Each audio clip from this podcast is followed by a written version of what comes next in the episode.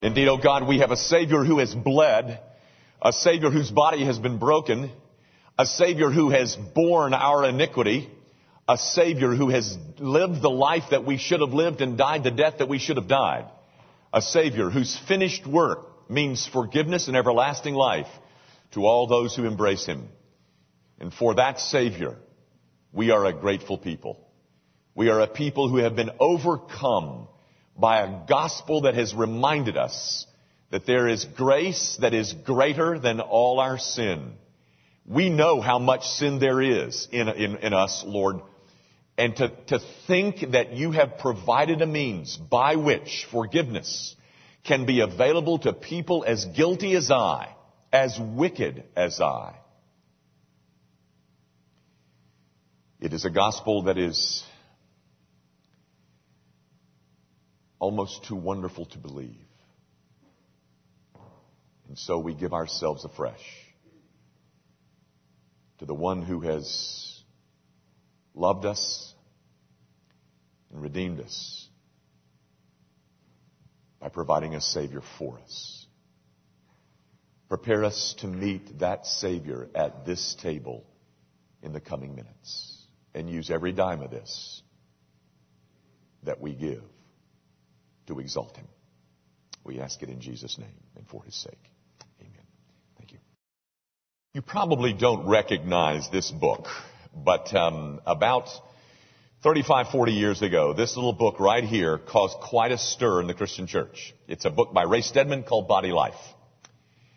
Uh, there was a lot of things that came out of it. Uh, some of you, some of you might be familiar with some of them, but but my point is this: one of the things that he says in this book is that he likens the Christian church to a, a spectator sport. He said, we've turned the church into a spectator sport. And, and he went on to give this illustration that I just loved. It was, he likened it to a football game. He said, you've got 22 people on the field desperately in need of rest, and 80,000 people in the stands desper- desperately in need of exercise. And he says the church is like that. You've got a few on the stage that are in need of rest, and the rest of the rest of the congregation is frozen assets. And so, what he was trying to do is set free um, the body of Christ, the believers, the, the Christian church. Now, guys, one of the things that we like to do here at Gracie Van is in our, our worship services, we, we would love to think that we create a worship service that is participatory and celebratory. But let's be honest. Most Christian worship services, indeed, turn you in to a spectator. And we're as guilty as anybody. Except once a month. Once a month, we try to engage you. We try, if, in whatever way we can think of, to, I'm going to use an ugly word, to force you to participate. Very honestly, guys, you've got to. If it's nothing other than passing the tray down the aisle, you've got to participate today.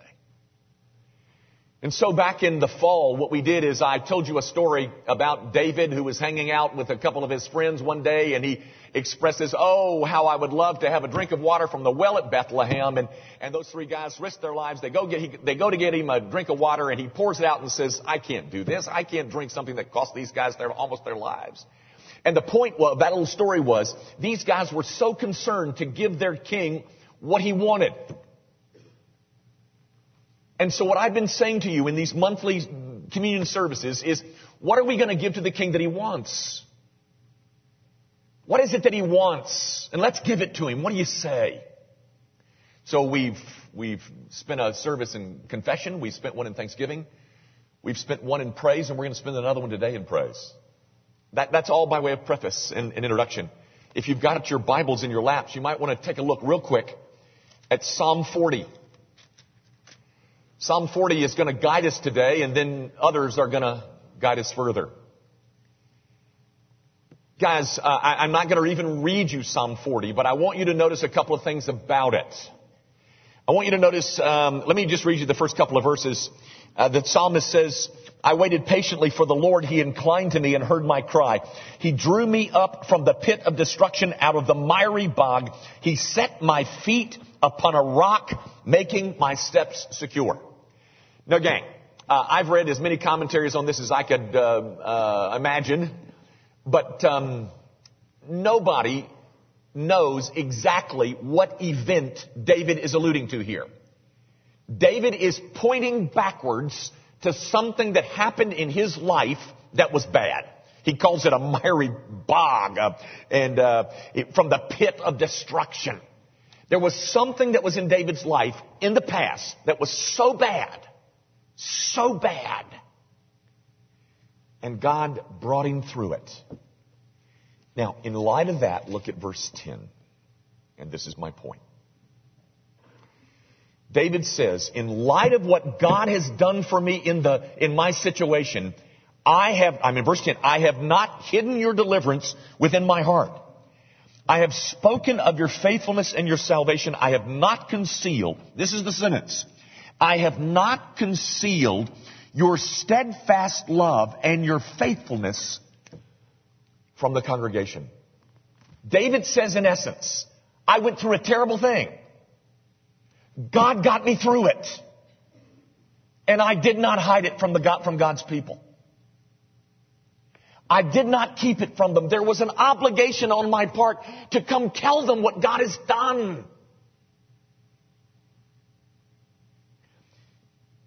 I'd like to introduce you to two friends of mine. Steve, Jennifer, would you come?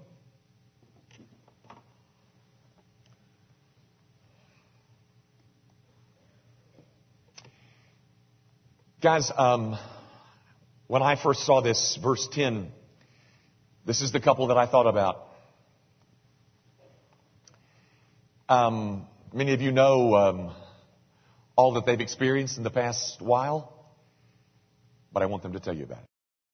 That ordinarily I can speak uh, without notes, but I would ask you to bear with me this morning. Um, in, in August of 2004, Jennifer and I learned that our son Aubrey would be born with some life threatening conditions. Early on, we made a decision to have his delivery and care at Vanderbilt Children's Hospital in Nashville. We decided that I would stay here to keep Wes, our nine year old son, in school with help from my mom. Jennifer would live in an apartment close to the hospital until we could bring him home. For five months, Jennifer practically lived at the hospital. I would commute on weekends and whenever his condition became critical. And during this time, the church truly exemplified the love of Christ. People I never met brought my family food three times a week. They never missed a meal. They surrounded us with prayer, sharing our burden. My life was a blur of work, prayer, travel, hospital, being dad, but the one constant was this church family, which was faithful and kind. Within weeks of his birth, we discovered that Aubrey's condition was more complicated than we ever imagined.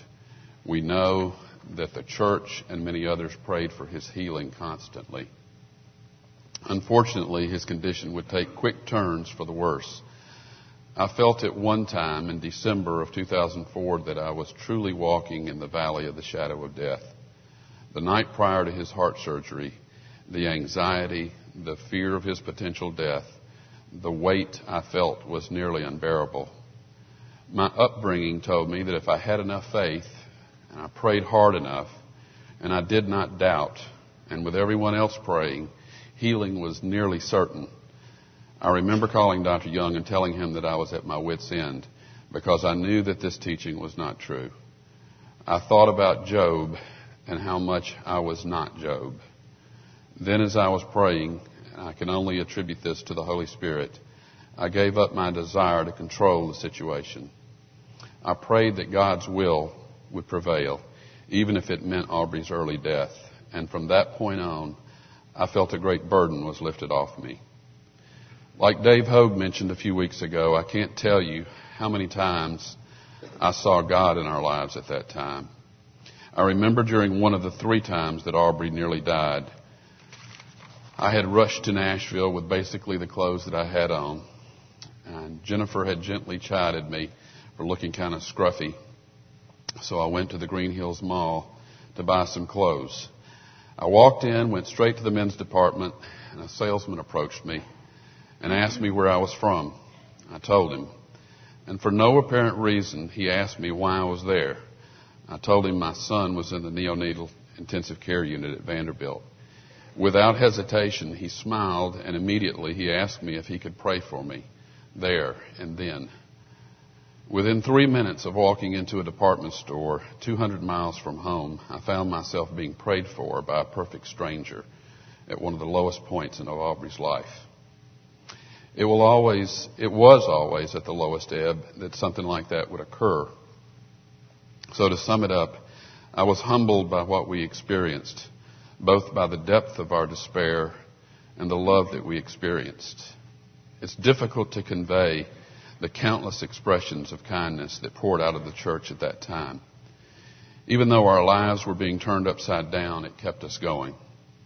It was a beautiful example of obeying Christ's command to share each other's burdens. I don't know why God wanted us to have our son for such a brief period. I know that his life impacted a lot of people in a positive way.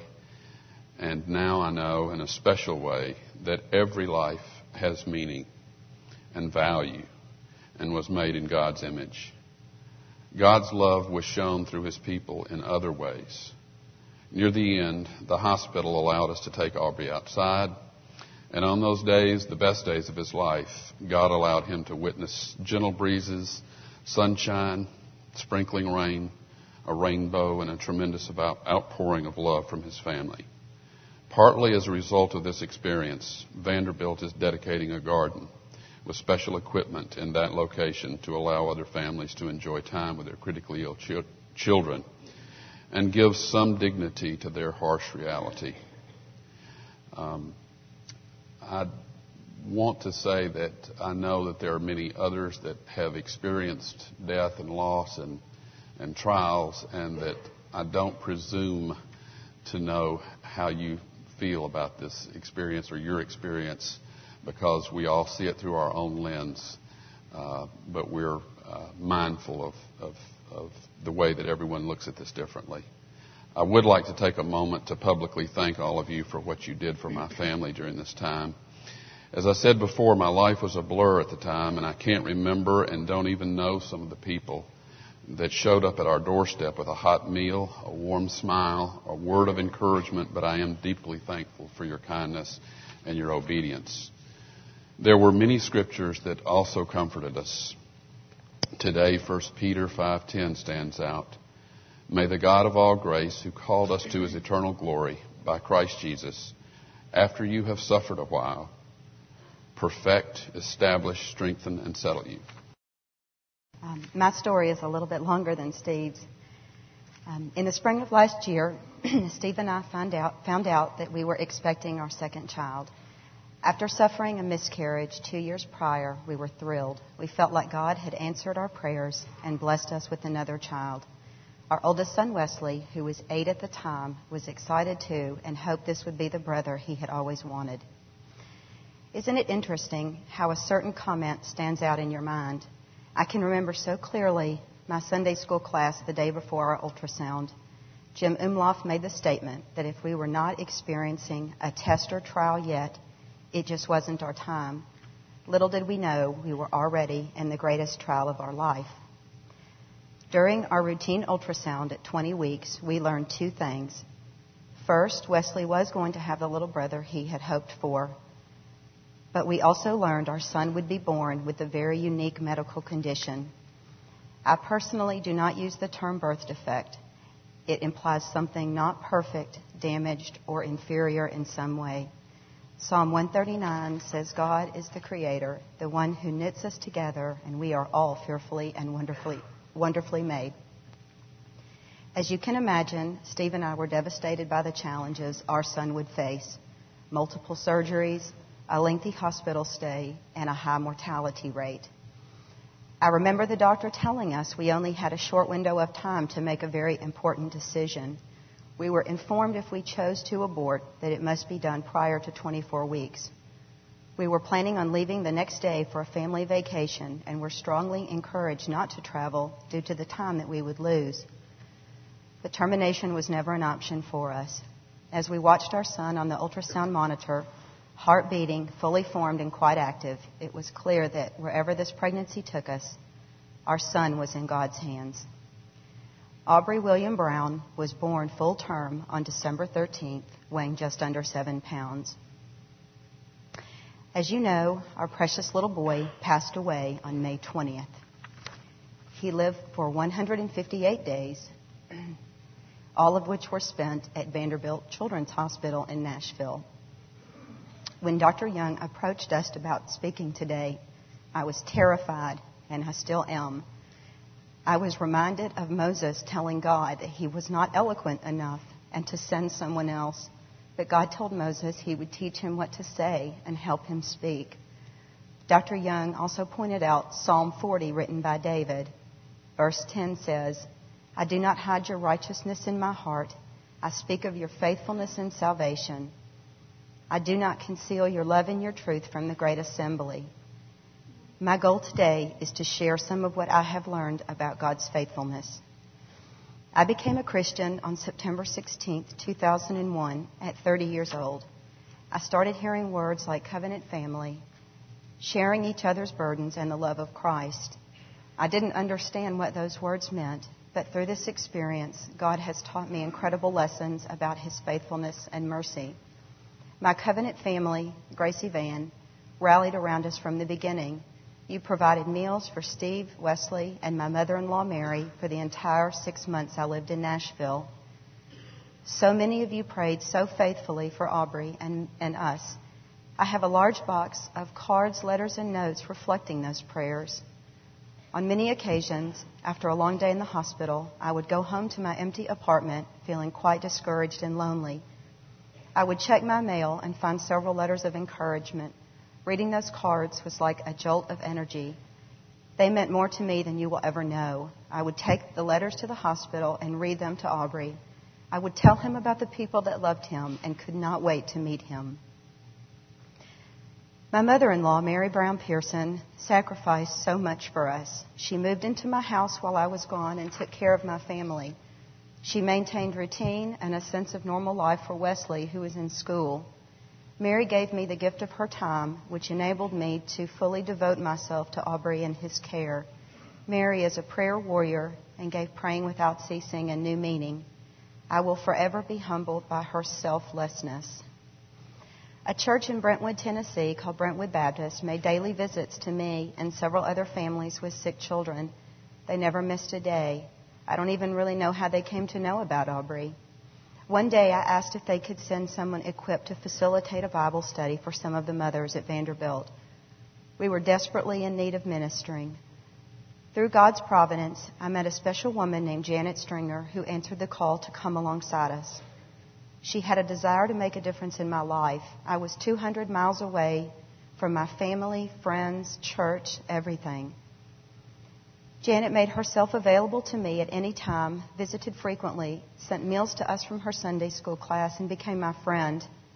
Janet adored Aubrey. She was able to look beyond all of his equipment and medicalness and just see a precious child of God. She made homemade cupcakes for Aubrey's five month birthday party and celebrated along with us. We affectionately call her Aunt Janet, and to this day, she is still ministering faithfully to families at Vanderbilt. God also taught me a lesson about healing, not physical healing, but relationship healing. My relationship with my father was pretty broken. At one point, we had gone over 10 years with hardly any contact. Even though we had both become Christians later in life, our past choices, actions, and behaviors seemed to really hinder any chance of a real father daughter relationship. For some reason, my dad was one of the first people I called after learning about Aubrey's condition. He was present at Aubrey's birth and also present the day he died. He made several 12 hour trips from Texas to be there for me and also to spend time with his grandson. I remember one day him telling me to leave the hospital for a couple of hours and take a break. When I came back, my dad was face to face with Aubrey reading scripture to him and praying over him. What a precious and beautiful memory that is to me. It is obvious that God used Aubrey to bring us closer together. My father became someone I could count on and someone I could trust. Aubrey also touched my father in another way. During a tragic accident when he was 12 years old, my dad was directly involved in the death of his brother. My father said he made a conscious effort to never think about that tragedy from his childhood. Through Aubrey's death, God forced him to confront the thoughts and emotions he has held inside for over 50 years.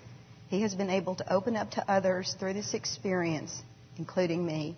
Recently, he has shared with me a deep desire to minister to others who have dealt with accidental deaths. There is no explanation for this change other than God and what He can do with the most horrific things in our lives. Probably the greatest witness to God's mercy came at the end of Aubrey's life. He had undergone a procedure which revealed irreversible lung damage, and his prognosis was very poor. Steve and I were faced with an impossible choice. We could either continue on with huge amounts of life support, or we could take him off the ventilator. How do you make that decision and then choose the day that your child will die? During this time in Nashville, I kept a journal. This is what I wrote on May 17th while agonizing over this decision. Dear Father God, I am so overwhelmed. I don't even know how to pray right now. I know and am comforted by the fact that you are in control. I thank you for my precious baby Aubrey. I praise you for the time that I have with him. I pray for his comfort and that he would not suffer in any way. I pray that you would take the decisions out of our control, but also that you would allow me the end that I need. I pray for peace and clarity during these days. Father, I thank you for these wonderful and amazing days we have had the past week. I pray that when the time comes that we will know how to handle them in the best way for Aubrey, not for us. I thank you that you have ordained all of these circumstances and allowed me to be here every day. What a joy and blessing to witness my angel's life, even through the hard and difficult days. Thank you, Lord, for loving Aubrey even more than I could ever love him. Thank you that I have full and total assurance that Aubrey will spend eternity in heaven with Jesus. And thank you, Father, that I too will spend eternity with you. Father, I pray for grace and mercy during this time for all of us that have been touched by Aubrey's life. Our earnest prayer was that God would make this decision clear, but I also prayed that we would be present when he died. I was so afraid that I would not be with him.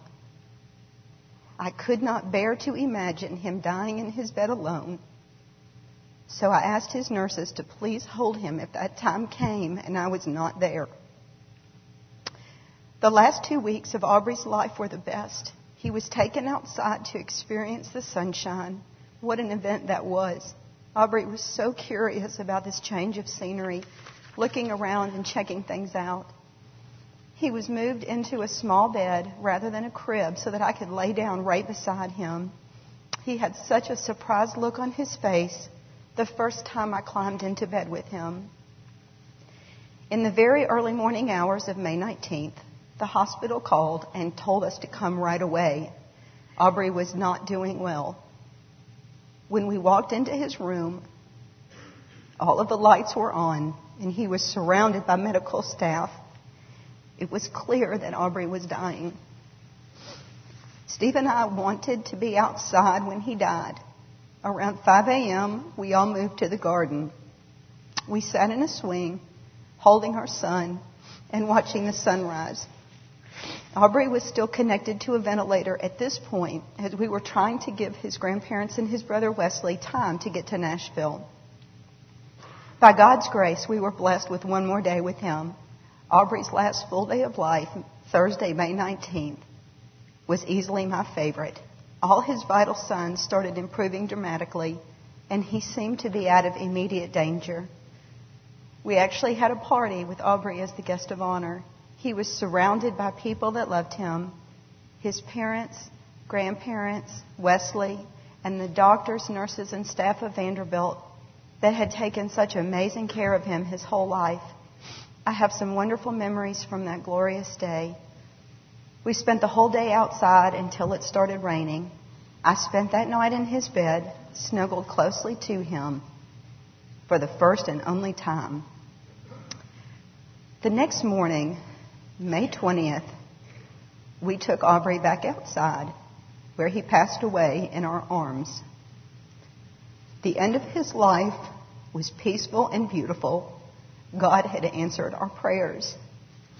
He had clearly called Aubrey home and had given us the privilege of being with our son when he took his last breath. It has been almost nine months since Aubrey passed away. I trust in the knowledge that Aubrey is in the presence of God and that one day we will be reunited. But Steve and I both still grieve the loss of our son daily. I am not sure that that will ever go away. It is so very hard, and I continue to be amazed by the intensity of grief. But I am holding firm to the promise of Psalm 34:18 that says the Lord is close to the brokenhearted and rescues those crushed in spirit.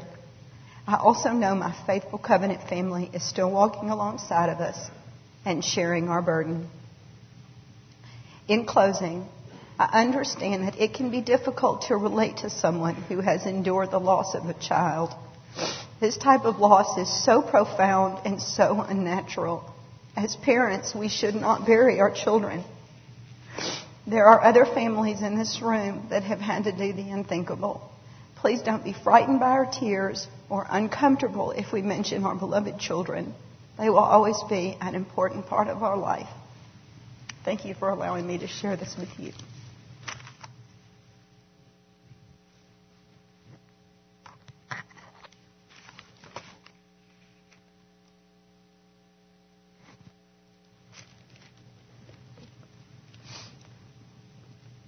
Could I read you three verses again?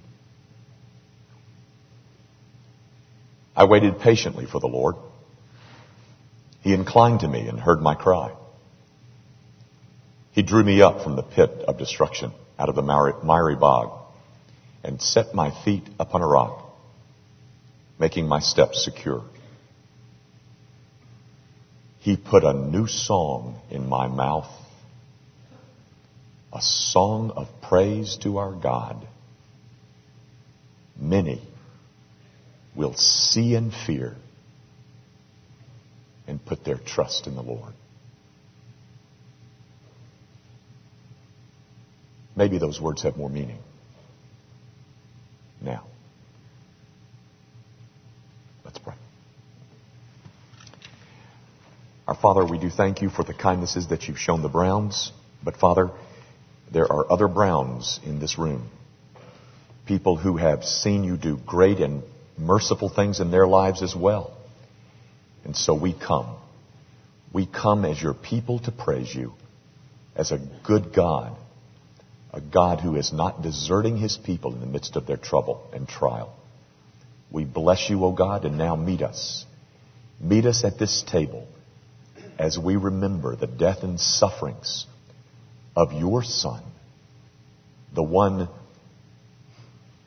the only Son that didn't have to die, but chose to die so that we might be forgiven. We ask it in His name. Amen.